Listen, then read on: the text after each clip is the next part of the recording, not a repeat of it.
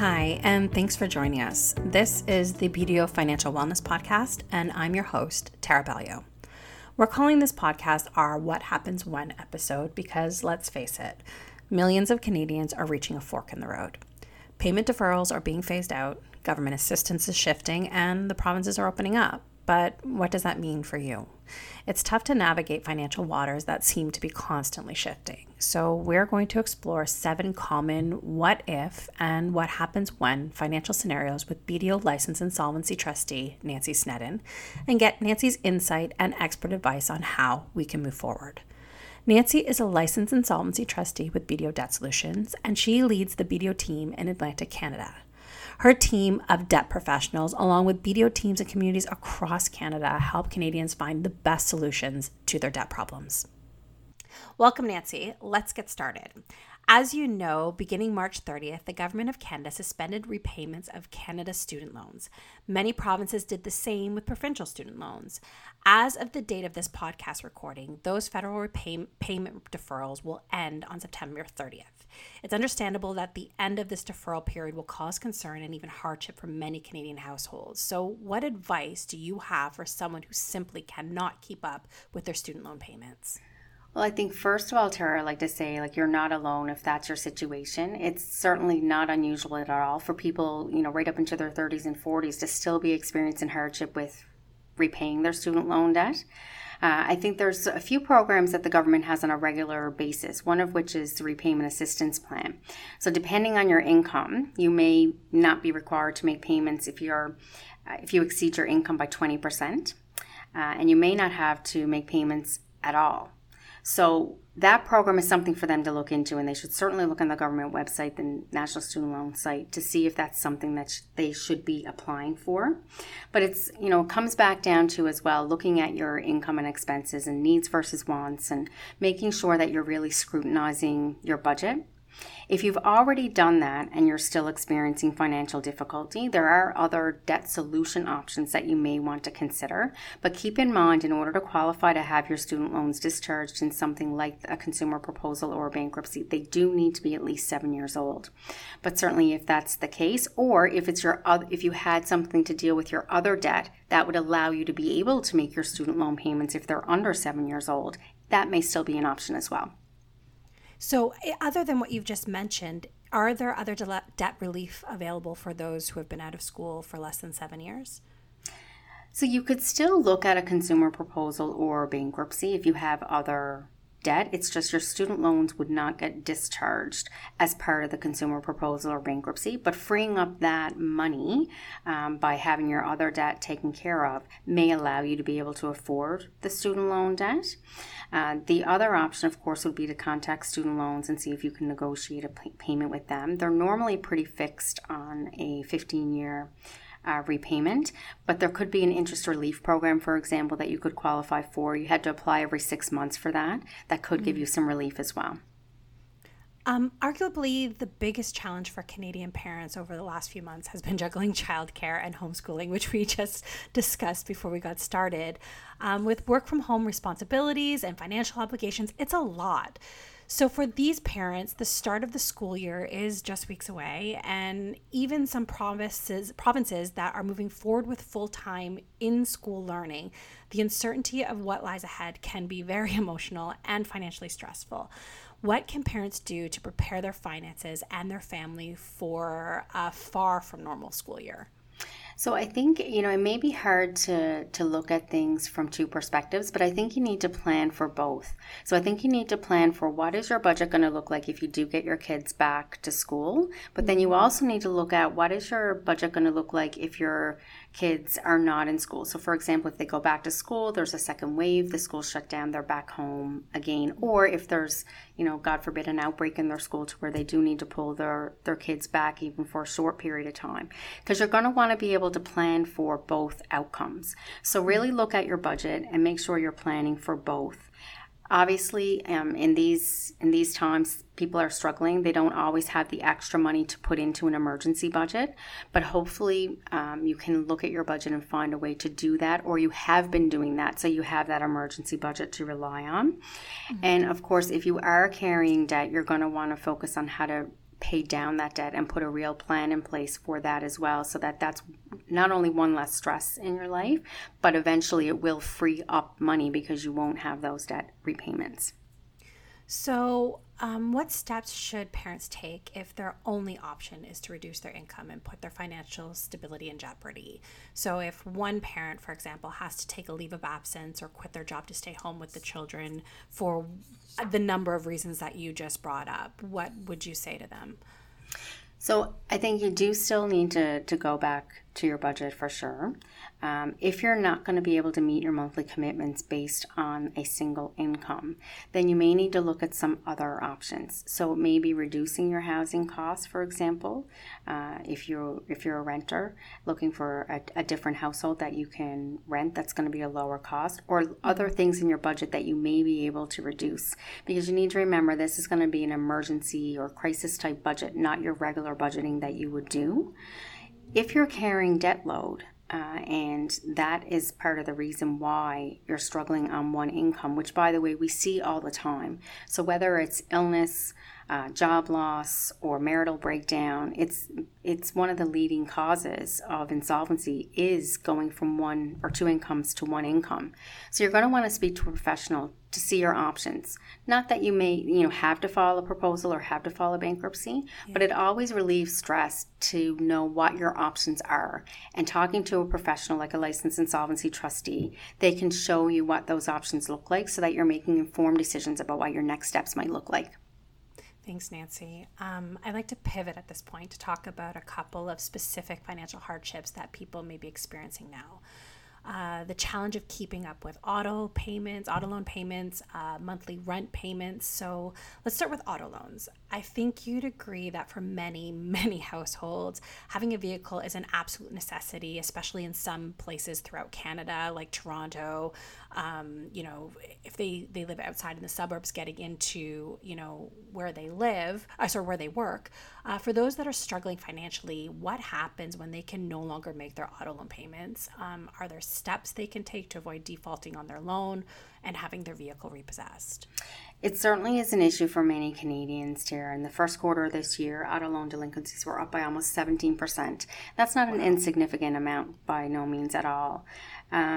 If you're unable to make your payments, some lenders have been making deferrals for people, given the situation that we're in. So the first step is going to be contacting your lender to see what options will be available for you.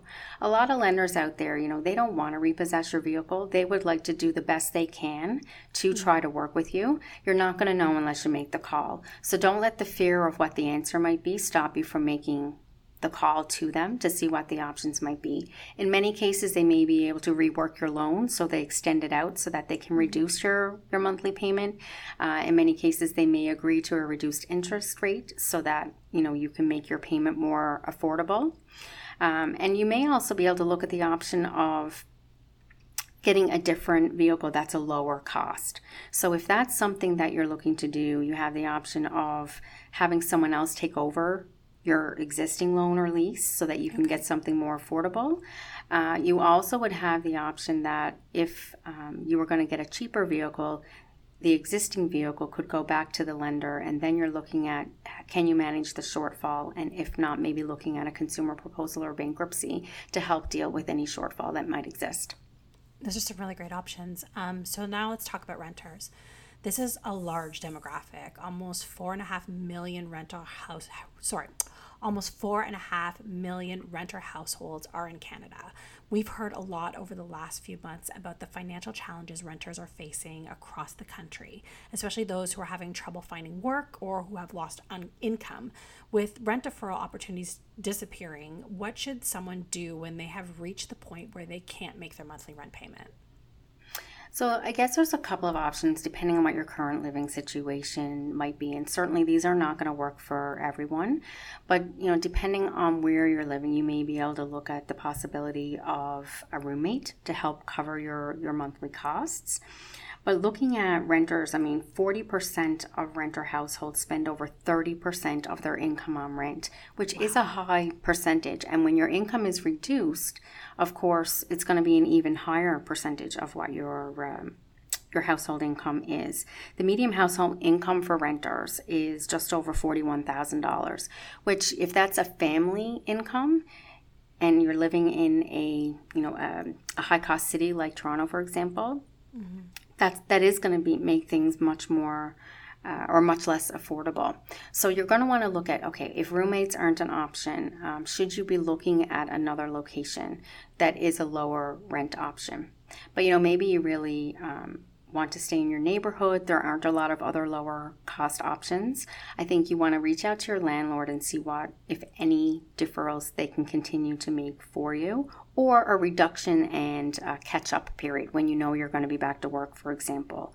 Communication is always key when you're in these circumstances. You don't know unless you ask, and I think that's what's going to be most important. You're going to want to make sure you understand the laws in your province. They're different in every single province. There's landlord tenancy regulations in every province. So you're going to want to make sure you understand what your options are in dealing with your landlord on these things as well. So we're hearing a lot in the news about tougher days ahead for Canadians who have lost income due to COVID-19, the end of some types of government assistance and fewer opportunities for payment deferrals will likely mean a growing number of households will be unable to keep up with bill and debt payments. So what's your advice for someone who's receiving calls from creditors or collection agencies demanding payments? So I think the first step is going to be familiarize yourself with what they can and can't do. Many collection agencies use scare tactics, and mm-hmm. they say they're going to do things that really regulations prevent them from doing. But it's meant to scare the person into acting and making a payment. Mm-hmm. And in many cases, people aren't not paying their bills because they're just choosing not to. People are not paying their bills in most cases because they can't afford to do so. So the scare tactics just cause added stress and pressure. So again, they're provincially regulated, so you're going to want to do some research and find out what can and can't be done. If a collection agency is making threats, or they're contacting you at work, or they're contacting family members, these are things that in most cases, in most provinces, they are not allowed to do. You're going to want to report that to the proper government agency and possibly the Better Business Bureau. The more complaints that come in, the more that can be done to stop these collection agencies from using these tactics. If you are worried about action that a collection agency may take against you, and you are struggling to repay your debt, you may want to speak to a licensed insolvency trustee to find out what your options are to deal with those collection agencies as well. So when someone receives a call from a creditor or collection agency, what should they ask, or what should they make note of? I think they're going to always want to know who they're collecting on behalf of. Mm-hmm. They're going to want to know the amount that the creditor has said they owe, because in some cases you're going to want to check that against your records to see is it outlandish compared to what you thought you would have owed that creditor. Ask their name and their contact information and the company that they are representing, meaning the company that they work for. You're never going to want to give out any personal information to these people. Do some research yourself to make sure that the collection agency is a legitimate agency and it's not some sort of phishing scam. Mm-hmm. And then you can also do some research with the lender that sold the account to see if there's an arrangement you can make with them instead of speaking with the collection agency. Thank you for that. We had a great discussion in our last podcast about what people can do to prepare for the end of CERB, or the Canadian Emergency Relief Benefit.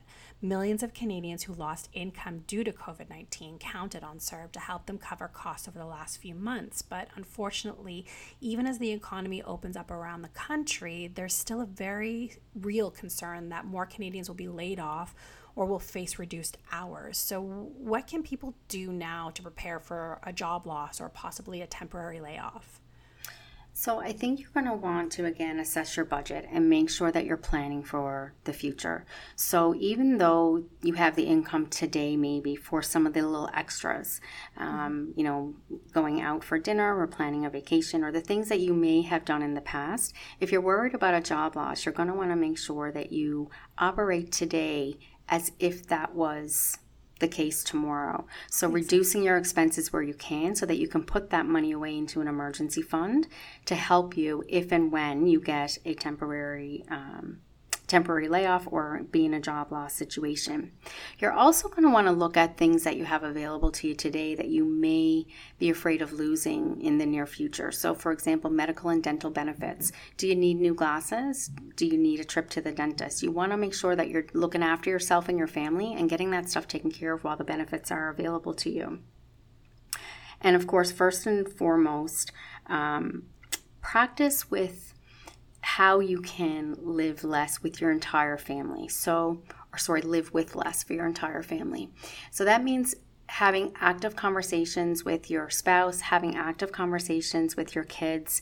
Depending on the age, you can talk to your kids about your finances and why you may be reducing your budget, or if they're too young, you can still get them involved in the reduction of the budget by, involving them in the grocery planning or the meal planning, or explaining to them what you're doing when you're looking through the flyers and how you're making your meal plans. They don't need to know the nitty-gritty, but they can certainly be part of the process, because when you have buy-in from everybody, it's easier to get that plan put in place. And it also teaches them something that they can take into their lives as they get older. So that makes a lot of sense. Finally, let's talk about those who continue to have secure full-time work and steady income during this crisis. Are there steps they can take to help safeguard their finances or prepare for a worst-case scenario or another wave? So I think if you're still securely employed and you're not anticipating that you'll have any reduction in your hours or, lose your job, and you think that you're in a secure place, that is absolutely fabulous. And the hope for the future is that would continue. But of course, you're always going to want to plan for what could happen. So whether that's an emergency expense or loss in income for whatever reason, you always need to plan with that in mind. So you would still want to look at your budget and see where there are ways where you can increase your savings. For many people, we know that 50% of Canadians are living paycheck to paycheck. 54% are $200 away from being insolvent. So for many Canadian households, even though they are securely employed, savings is not an option all the time, or significant savings for an emergency fund is not an option all the time. So then you're going to want to look at, what are your obligations and how can you take care of that to make room for an emergency budget? That may mean dealing with your debt. So if you have debt and that it's a significant portion of your income, so if your debt to income ratio is between 20 and 40%, and certainly if it's over 40%, you're going to want to talk to a professional to see what strategies you can put in place to pay down your debt, to free up money for that emergency budget. So maybe a strategy that you can do on your own, like there's an avalanche plan and there's snowball plan that we call it for debt repayment. With the avalanche plan, you're looking at your your highest interest debt, and you're paying that off first. So any extra money that you do have, you're putting it towards that debt to pay it down, then moving on to the next highest interest. The snowball method is where you want that gratification of seeing that you've accomplished paying something off. Mm-hmm. So you'll look at your smallest debt and put what you can on that to get it paid off first, then move on to the next. If those strategies are not available to you because you don't have the additional income to make more than the minimum payment, you are going to want to talk to a licensed insolvency trustee about potentially looking at a consumer proposal where, instead of having to pay off your entire debt, if 50% of your creditors agree, you will be able to pay off a fraction of your debt. And a licensed insolvency trustee will be able to go through your complete financial situation and put together a proposal that's unique to you and is something that's going to be affordable to you and that you and your creditors can agree on. Thank you so much, Nancy. It is always a pleasure. Thanks, Tara. I'd like to thank Nancy Snedden, BDO Licensed Insolvency Trustee, for taking the time to share her insight and expert advice. And thank you for listening to this episode of the BDO Financial Wellness Podcast. For more debt management resources, tools, and advice, visit our website, debtsolutions.bdo.ca. And for more podcasts and videos, visit our YouTube channel, BDO Debt Solutions Canada. And remember, we are here so that you don't have to face debt alone.